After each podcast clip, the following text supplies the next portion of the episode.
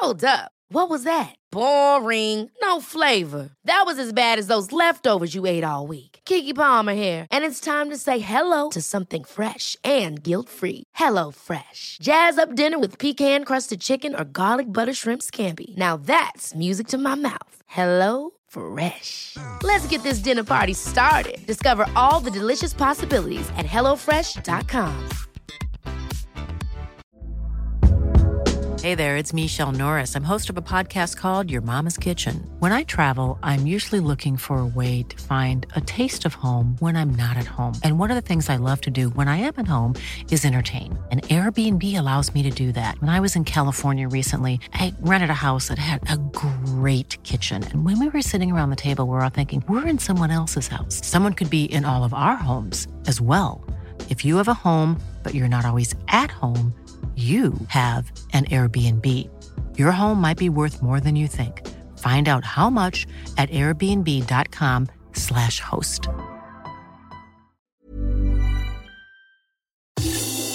This is the Runner's World Podcast. You're listening to the Runner's World Podcast with me, Rick Pearson. And me, Ben Hobson. This week, we're speaking with Lisa Jackson about the joy of last place. I mean, what I want from running in the long term is a sense of connection. The thing that I found so exciting about running was that I gave myself permission to do it.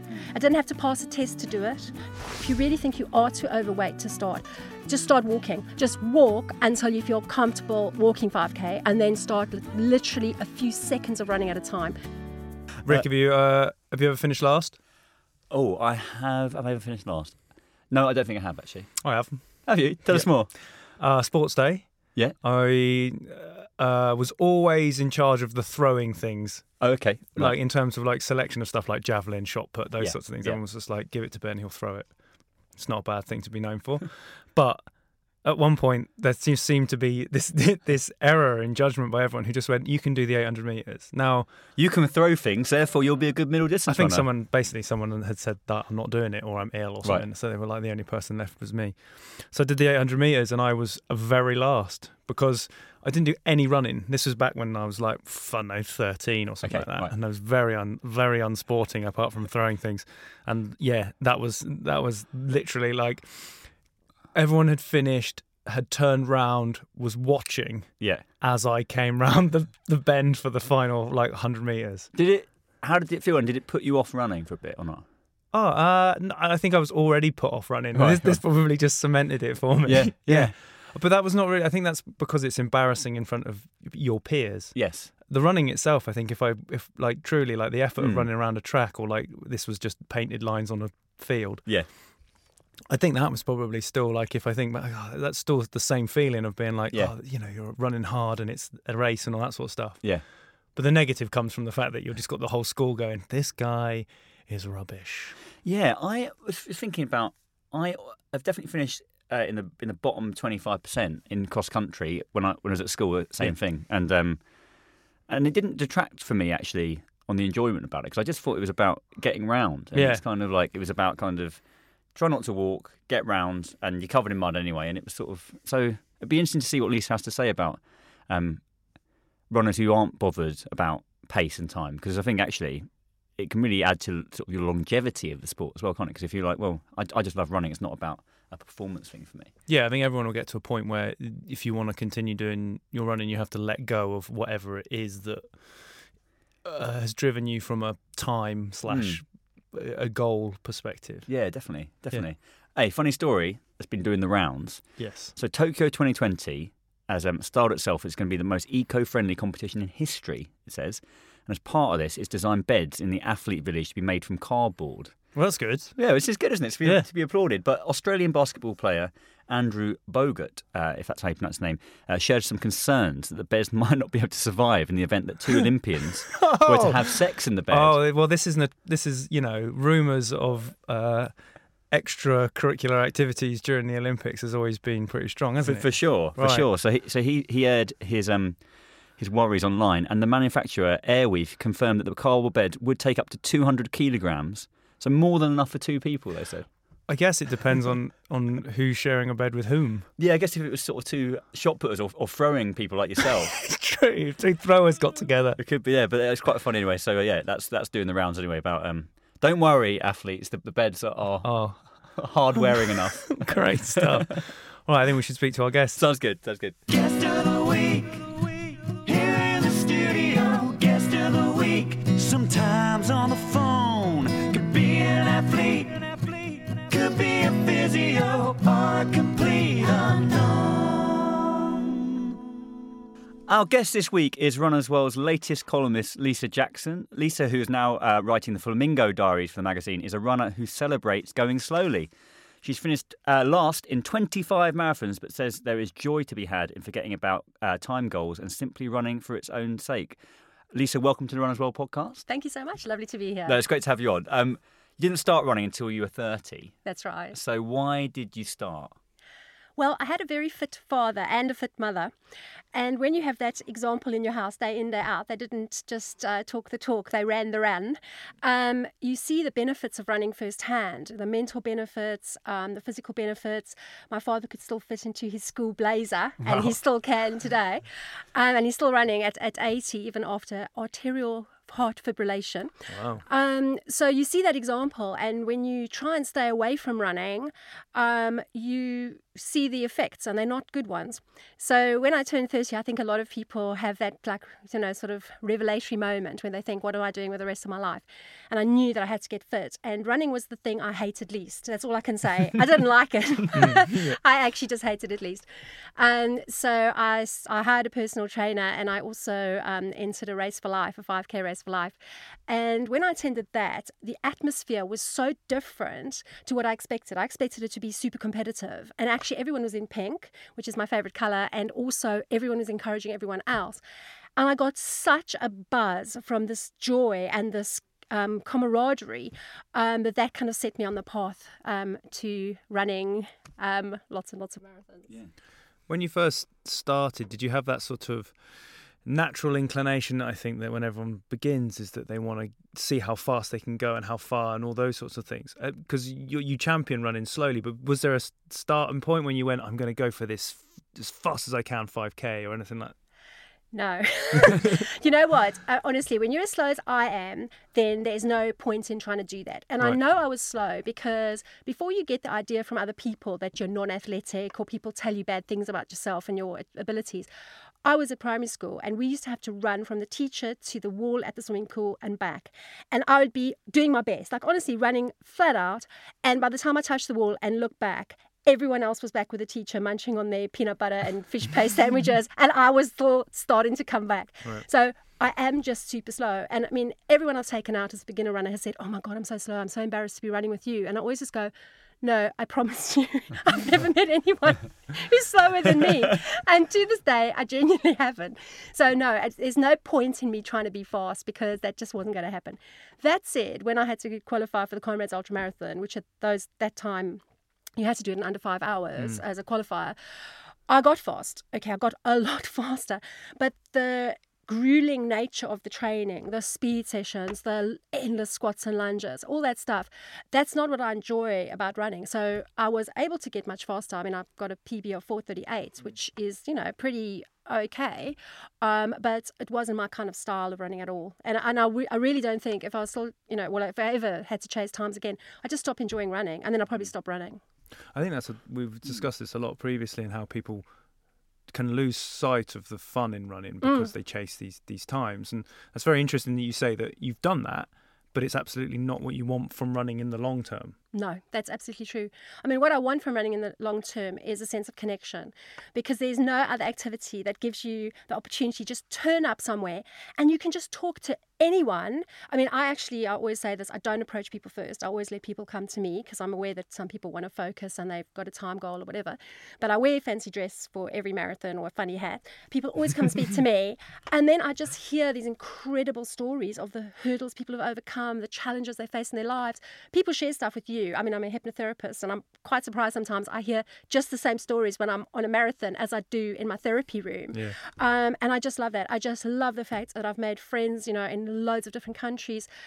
People have touched my life. They've inspired me. I think the main thing is, as I'm getting older, is running with 80-year-old marathon runners and going, my God, if that guy can do it, what's wrong with you? Yeah, you're slowing down even more, but you've got to get out that door and carry on, you know, achieving goals. So that's what I love, is the connection. Let's talk about coming last in a marathon. Because I think a lot of people, that would be a kind of, one of the fears would be, I won't finish or I'll come last. And you're someone who's come last a lot, and you still love running, right? Yeah. So what was your experience coming last? Well, I did it by accident the first time. Now I sometimes do it deliberately. Like if you and I were running together, unlikely as that is, and we were coming to the finish line, I would ask you to go ahead of me so I could be last, right? But I did it accidentally the first time.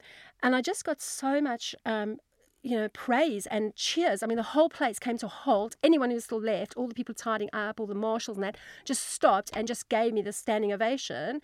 And a little secret is they often give you extra goodie bags as well. So you kind of go home with 6 goodie bags, which is quite nice.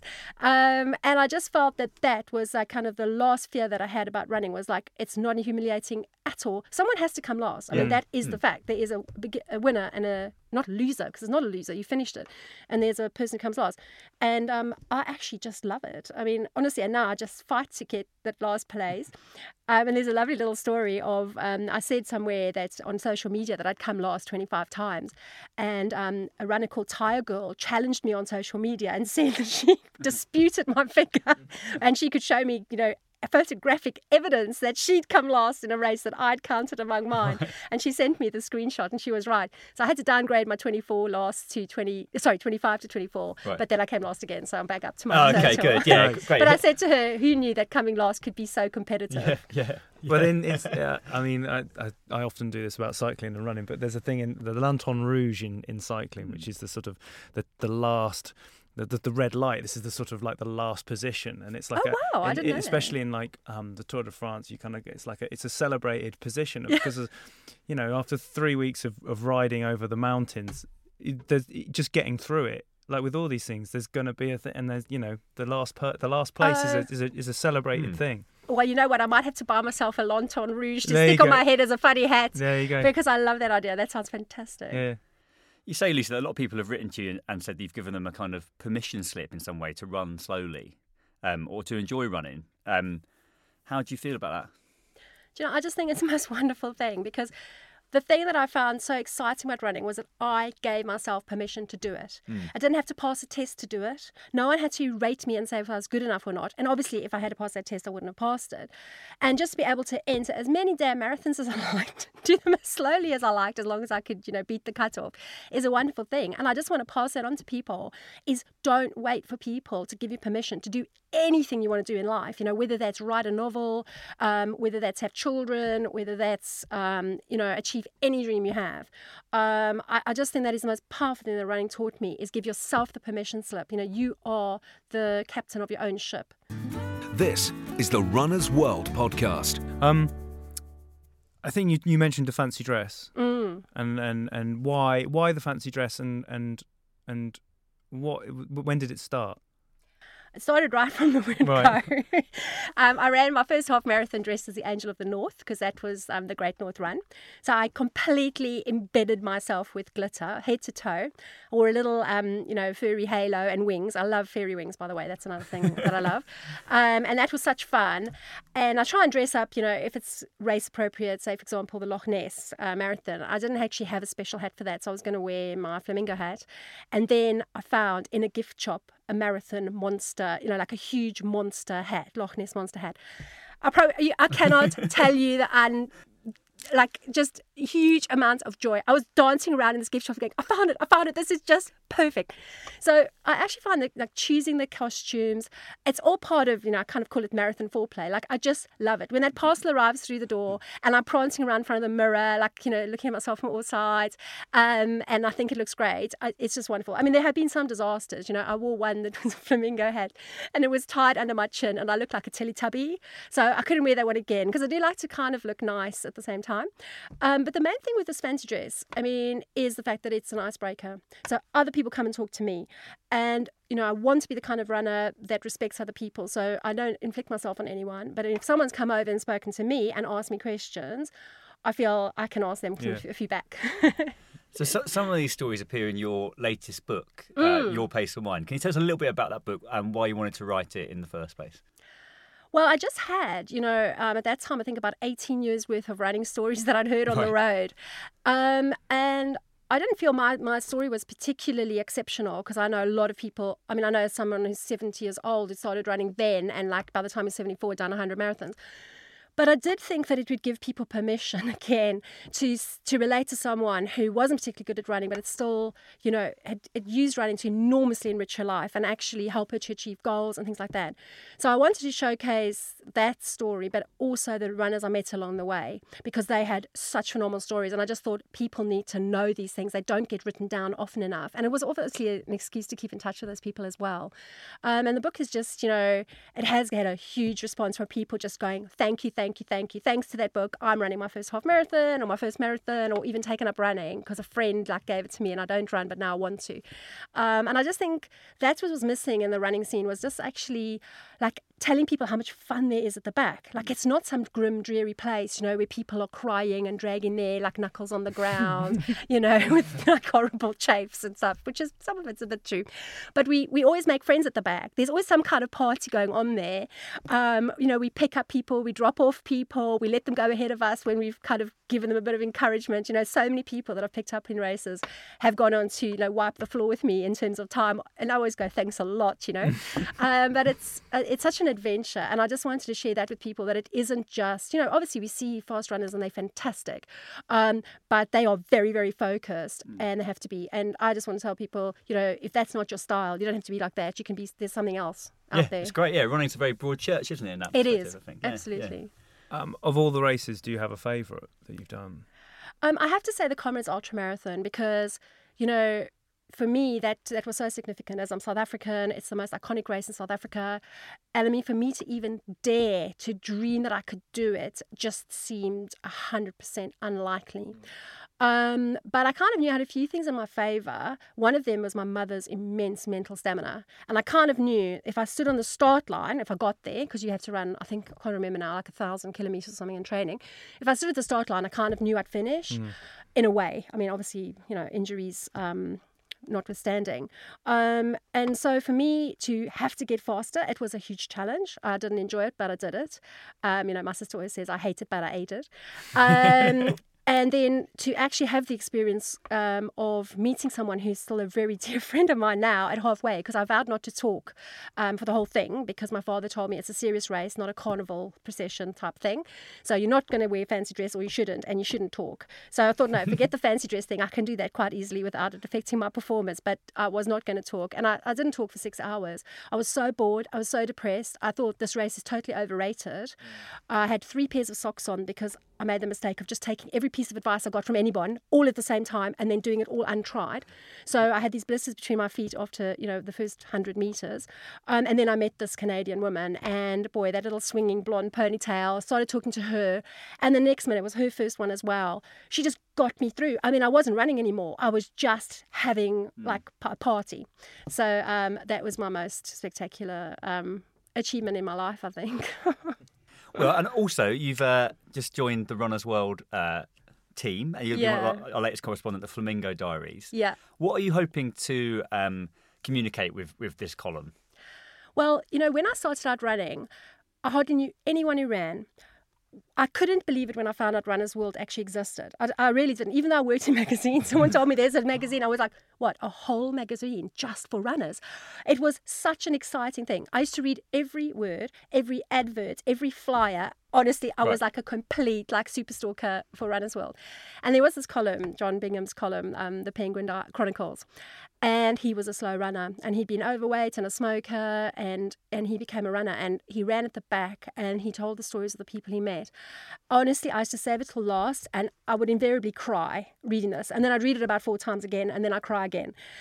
So I loved his column. And when it came to an end, I just felt so bereft. And I wrote to him and I said, one of my biggest life ambitions in running running was to run with you one day, and I haven't achieved that, and I still haven't. And so I saw this gap in the magazine, and it wasn't filled for quite a long time. And then someone wrote in the letters page and said, hey, you know, you write about great achievements in running, and that's great, but what about us? What about us strugglers and shufflers and stragglers? You know, maybe you should cover that too. And I was just, I didn't have time. It was one of those days that I was doing 25 different things, but I just rushed from the bathroom, which is where I read my Runner's World, because that's the only time I have to read. And I raced to my computer, and I just thought, I'm writing to the magazine, and I'm saying to them, I'd really like to write for you. And that's what I want to do with that column, is be the John Bingham for people, because he gave me so much encouragement. Oh, and just like heartwarming stuff that was in there. So I want to showcase the people I'm going to continue to meet. I want to just encourage people, you know, and just say you don't have to be good at this to enjoy it. Yeah. Well, it's great. The feedback we've had so far has been great. Actually, someone wrote in and said they were a fan of the Penguin Chronicles, and this was a nice kind of second chapter to that. So it sounds like you were achieving that already. So that's that's very, very gratifying. Yeah. It's very, very big shoes to fill. Penguin shoes. Yeah, penguin shoes. Now, I don't know if this is in your new book or not, but you have raced 2 races completely naked. Yes, that is in my book. I only did it for the book. That's not really my thing. Generally, you'll be relieved to know. Is it a liberating experience? Do you know? I think that is the thing that scared me most. That scared me more than doing Comrades. I honestly couldn't sleep the whole night before. The weird thing is, like, being around other naked people, obviously you've still got shoes and socks on, but being around other naked people in the beginning it is excruciating, but that lasts for about a minute or 2 minutes, and then all of a sudden it's just the new normal. And honestly, you don't even think about it, and you don't, I mean, like, I'm not trying to see what shoes you're wearing right now, you know, it's the same thing there. You don't like try and like look at people in that way, like you talk to them like a normal person, like with eye contact and smiling rather than like looking at them, and they do the same for you. And the funny thing I found about it was, what struck me most was how friendly naturists are. They're just super friendly, like everyone talks to you, everyone. So I did find it uncomfortable because I was so panic-stricken before I did my first one that I didn't put Vaseline between my thighs, and you don't realise what a job your tights do for you. Right. So I was sanded raw. It looked like I'd run with a cheese grater between my thighs the whole way. But I soon got used to it, and I wasn't scared when I did my second one, which was in London Zoo. I wasn't scared at all. And in fact, I was like confident. I was walking around with my little space blanket on, and this man came up to me, and he obviously just met this woman he fancied. And he said to me, would you mind taking a photo? And I'm very bad with technology. So I got his mobile phone and I said, does this thing need a flash? And he looked at the woman and he said, yeah, go on then. And he just dropped his, both of them dropped their space blanket and were completely naked. I was like, right, okay let me take your photo. Finally, Lisa, what was your message to would-be runners out there who might feel like they're too old, unfit or slow to start running? Ever catch yourself eating the same flavourless dinner 3 days in a row? Dreaming of something better? Well, HelloFresh is your guilt-free dream come true, baby. It's me, Keke Palmer. Let's wake up those taste buds with hot, juicy pecan-crusted chicken or garlic butter shrimp scampi. Hello Fresh.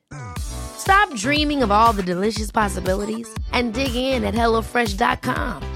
Let's get this dinner party started.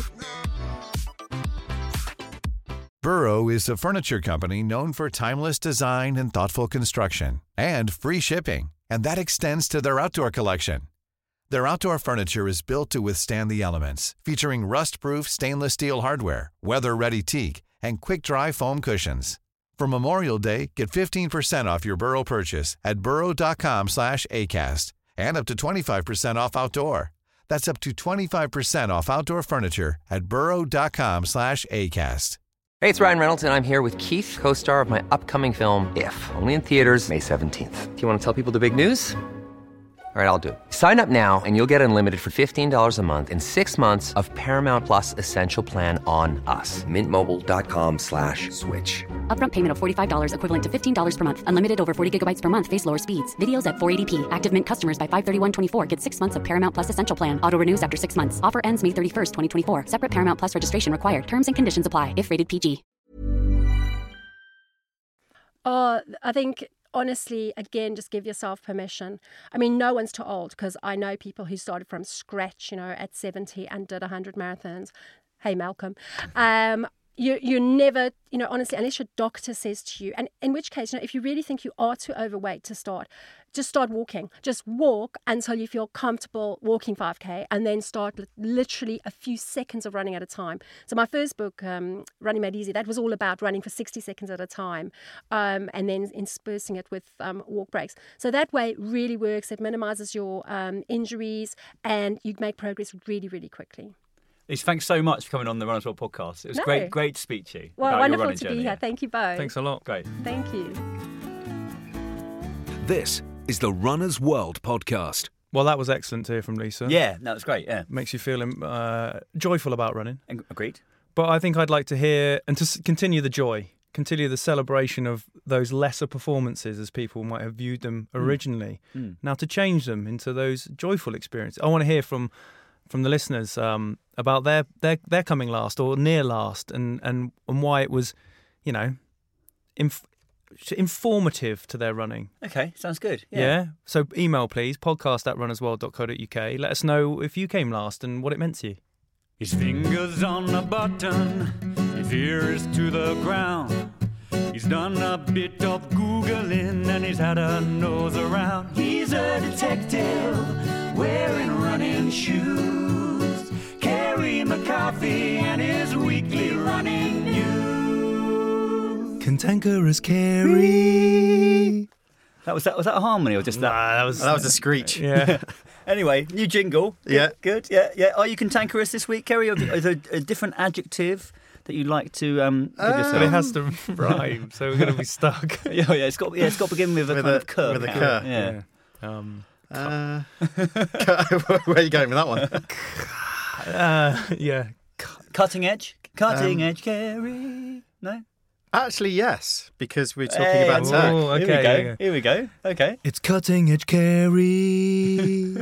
Lovely. Hello. Tell us about your being cutting edge, Kerry. What's going on? Well, it's not me being cutting edge. It's shoe brand Asics being cutting edge, actually.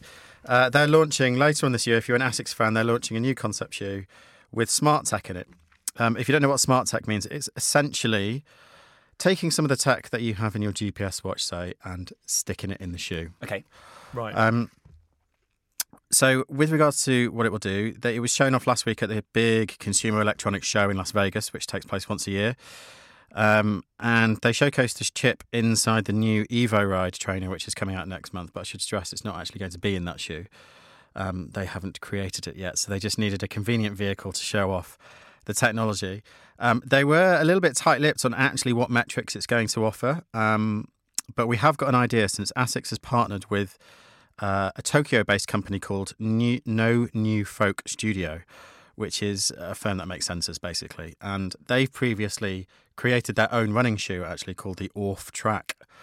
And Asics are using a version of this, I believe, in their test. So the Orff Track is basically about sorting out your form. So it monitors foot strike, pronation or overpronation, ground contact time with the balance between your left and right feet, stride length and cadence, and it measures those metrics for every step you'll run, and then gives you feedback results based on its analysis. Tells you what you can do to get better, which, you know, it is hoped will make you possibly less injury prone if you have a particularly unusual gait, and possibly even improve your performance. So Asics are not the first brand to do this, as we know. I think Under Armour and Altra have both had a go. Yeah, there's a few other brands too. There's Orion footbeds, aren't there? You can get those things. Yeah, you can get the insoles that do this kind of stuff as well. You can get sensors that you can clip onto the outside of a shoe around the heel area. So it's a lovely idea. But I would say personally, I think probably collectively we've yet to come across a brand that's really nailed it in terms of accuracy and consistency. So we'll see how it goes. It's a big deal for Asics to go techie because, you know, Japanese companies are quite traditional in their approach. So this is kind of a bold new direction for them. And I like the idea of it, But I've always wondered how much of this thing is going to get a significant uptake from the running population at large. And now, maybe this is because it's uppermost in my mind, because we're going to press at the moment on the March issue of the magazine, which is our green issue, and it's going to come out at the end of this month. And there's a big feature in there about brands working to make their shoes more eco-friendly. Mm. So putting further non-biodegradable elements in the shoe is not really going to help the same, which I know is not the goal, but it's something to consider. Yeah. Can I ask, a sort of, as a kind of resident Luddite, I guess, of the podcast, lots of stuff that chip can do, right? So cadence, foot strike. Mm. You can get that from most fancy watches, right? So why, where's the need for these smart shoes? That is not a Luddite question, and unfortunately I don't have an answer to it. Yeah. If they were able to say something along the lines of putting the tech lower to the ground makes it X% more accurate, then you could say, okay, well, this is a direction to go in. But as far as I'm aware, that no brand has made such claims. Yeah, so it's almost coming into the realms of doing it for the sake of it, but I might be completely wrong. So you can say like cadence, right? Mm. So it's either normally measured by, like motion sensors, right? So it's normally, if it's in a watch, it's the arm swing. If it's a chest strap, it's the vertical oscillation. Okay, yeah. So that's going to be your key like thing. So I guess if you've got the chip is measuring actual like impact or, probably still some... If it was measuring force, or there is apparently rumour that there's going to be a power meter built into this as well, then that would kind of make sense. But but that's cadence. Like that's just foot strike. So that's cool. Like you can get like a little anything. You can count your footsteps. Like that's not groundbreaking. There's no reason enough. I'm with you on this. I feel like putting extra tech in shoes themselves isn't going to be that groundbreaking. But actually, do you know where it might help is in cost. We all know how, incidentally, another plug for the March issue, there was a big GPS watch feature coming up in that. So if you're splashing out in your marathon training, take a look at that. But we know those things are very expensive. So if there's a way that we don't know how much this shoe is going to cost, but if, Under Armour have done it in the past where the shoe's been like 180 quid, and for that you're getting tech and the shoe. Yeah. There's a cost saving there. Yeah, that's true. Yeah. So I guess Asics will have some sort of supportive app. There'll be a connective app with Bluetooth, all the rest of it. Yeah. It'll give you metrics afterwards, just like Garmin Connect or whatever. All right, cool. Hey, well, then we'll see how it goes. Yeah, we will see. And secondly, not a piece of news, but after thoroughly enjoying myself, just having a bit of a sort of waffle last week, I thought I would repeat the trick this time. And I want to talk about, damn it, how runners and pedestrians should interact when both are out and about. How do you let pedestrians know you're coming, whether you're approaching from the rear or from the front, but they're so absorbed in their phone that they don't notice you? Yeah. Is there a kind of a general etiquette? And I feel this is particularly important for Brits who are, extremely polite. So as a buggy pusher and user, I would say that I'm in the minority of buggy users who is considerate about space on the pavement. Right. And this is pre-baby and now post-baby, and it irks me more post-baby how little people move their buggies out of the way. And I'm not talking like, I know that there is a child in the buggy, which, but no runner is aiming to do that child harm. Mm. So just be a bit more conscientious. Don't be in the middle. Like that's my one piece. Just if it wasn't a buggy and you were just walking in the middle and someone was coming towards you, you would hopefully move. You're not automatically in the right because you're pushing a child. Is that that's kind of what I'm... Yes, that's exactly what I'm saying. Fine. So that's my first thing. And that actually comes into... so Jane, who you all know, who co-hosts and comes on and talks about stuff, She was running yesterday and had to dodge a buggy, but then came across her on a discarded Christmas tree. Did she video any of this? No, unfortunately not. But so when we discussed that this was going to be talked about, she was like, "Talk about the tree and the buggy and stuff." So it's a tricky one. But do you think there's a general rule of thumb? I mean, you could say, well, the runners should be the ones to move because they're more nimble, but then they're also travelling at high speed. Yeah. Like if it's a narrow pavement, should it be pedestrian moves or runner moves, or is it just kind of like play it by ear? But it's something that kind of bugs me. The amount of times people look at you, or they hear you coming from behind, and they turn around and look at you, and then don't just carry on walking through your breast. Yeah. It's odd. I was actually in kind of like fulminating about this earlier. Yeah. I remembered that about 5 years ago I was pitched an item called the Run Bell.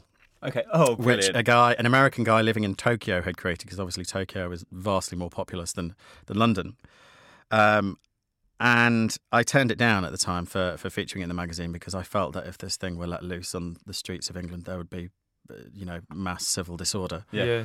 But it is as it sounds. It's basically a little thing that fits over your knuckles, almost like kind of like nunchucks, and then it's got a bell that you flick like a bicycle bell with your thumb. And in Tokyo, people are running around, or were apparently running around, flicking these things, and people go, "Oh, that's somebody coming up running. I better move out of the way." Wow. Which I thought was, it's kind of a bit impersonal and rude, really, isn't it? If you're kind of like pompously running up, ringing your bell behind someone, pompous, that'd be like, "Get lost, mate, I'm not moving." I'm all for like just announcing that you're coming, but with a pleasantry and like a, you know, or whatever. I do what, just not just coming through on your right. Or something like. But then if that's met with like an "I'm not moving for you" kind of like hostility because they're protective over their space on the pavement, I feel that's something that I've experienced. Like, "Well, I'm walking here, and you shouldn't run past me." It's a bit like, wow, look, it's walking but faster. Just, it's the same thing, man. Yeah. We're just getting somewhere. Like, please calm down. I think that the pavement is largely for pedestrians. That's how I run. I can't move. Well, that's true. Yeah. We're perambulating because we're a minority speed compared to walkers on most pavements. I kind of think, I'll do the dodging. Yeah, I totally agree. I'll always move. Yeah. I just think that when the space becomes precious, in terms of like what's available, I feel like that there is a sense of it's common sense, really. Basically, I mean, I don't expect 89-year-old Gladys on her way to the bingo to do a commando roll into the bushes for you. No, but no one should. Equally, well, some people should. But equally, if you're quite clearly you're going on along at an absolute lick, or you're clearly very tired or something, or people are just strung out, there's five of them across the pavement, then it should be them. But I mean, this is, maybe I'm just, being grumpy again. I think you've made me more grumpy about it. No, I think it's interesting. I remember I remember walking in a very popular part, very sort of pedestrian tourist part of town, and one fairly known running crew were going through, and it seemingly kind of racing, actually. It was that kind of pace, really going for it. And there wasn't a lot of movement, actually. There wasn't a lot of acknowledgement of pedestrian, because I was a pedestrian in that situation. I was like, "Well, this is potentially actually a little bit." That's a numbers game. Intimidating, I think, though. That's like pack mentality. Yeah, yeah. I mean, I would say I'm not like 100% of the time on the side of the runner in this. I think equally, I've been pedestrian plenty of times, and you move aside to let somebody run past, and it's like you don't even exist. They just run past with their headphones and don't even look at you. Yeah, there's a responsibility on the part of the runner, definitely. Someone moves to say thank you. We can't be the only ones who are kind of, upset about this or have an opinion on it. If you've absolutely lost your temper with somebody, or this is a thing for you, then do let us know at podcast@runnersworld.co.uk. So that brings us to the end of this week's Runner's World podcast. A big thanks to our guest, Lisa Jackson, and to you, of course, for listening. The Runner's World podcast was recorded at Number 8 Studios in Soho and is available on Acast, iTunes, and all your favourite podcast apps. If you've enjoyed the episode, please give us a review, and we will see you again next week. Ever catch yourself eating the same flavourless dinner 3 days in a row? Dreaming of something better? Well, HelloFresh is your guilt-free dream come true, baby. It's me, Keke Palmer. Let's wake up those taste buds with hot, juicy pecan-crusted chicken or garlic butter shrimp scampi. HelloFresh. Stop dreaming of all the delicious possibilities and dig in at HelloFresh.com. Let's get this dinner party started. Mom deserves the best, and there's no better place to shop for Mother's Day than Whole Foods Market. They're your destination for unbeatable savings, from premium gifts to show-stopping flowers and irresistible desserts. Start by saving 33% with Prime on all body care and candles. Then get a 15-stem bunch of tulips for just $9.99 each with Prime. Round out Mom's menu with festive rosé, irresistible berry chantilly cake, and more special treats. Come celebrate Mother's Day at Whole Foods Market. Even when we're on a budget, we still deserve nice things. Quince is a place to scoop up stunning high-end goods for 50 to 80% less than similar brands. They have buttery soft cashmere sweaters starting at $50, luxurious Italian leather bags, and so much more. Plus, Quince only works with factories that use safe, ethical, and responsible manufacturing. Get the high-end goods you'll love without the high price tag with Quince. Go to quince.com/style for free shipping and 365-day returns. Imagine the softest sheets you've ever felt. Now imagine them getting even softer over time. That's what you'll feel with Boll & Branch's organic cotton sheets. In a recent customer survey, 96% replied that Boll & Branch sheets get softer with every wash. Start getting your best night's sleep in these sheets that get softer and softer for years to come. Try their sheets with a 30-night guarantee. Plus, get 15% off your first order at bollandbranch.com. Code BUTTERY. Exclusions apply. See site for details.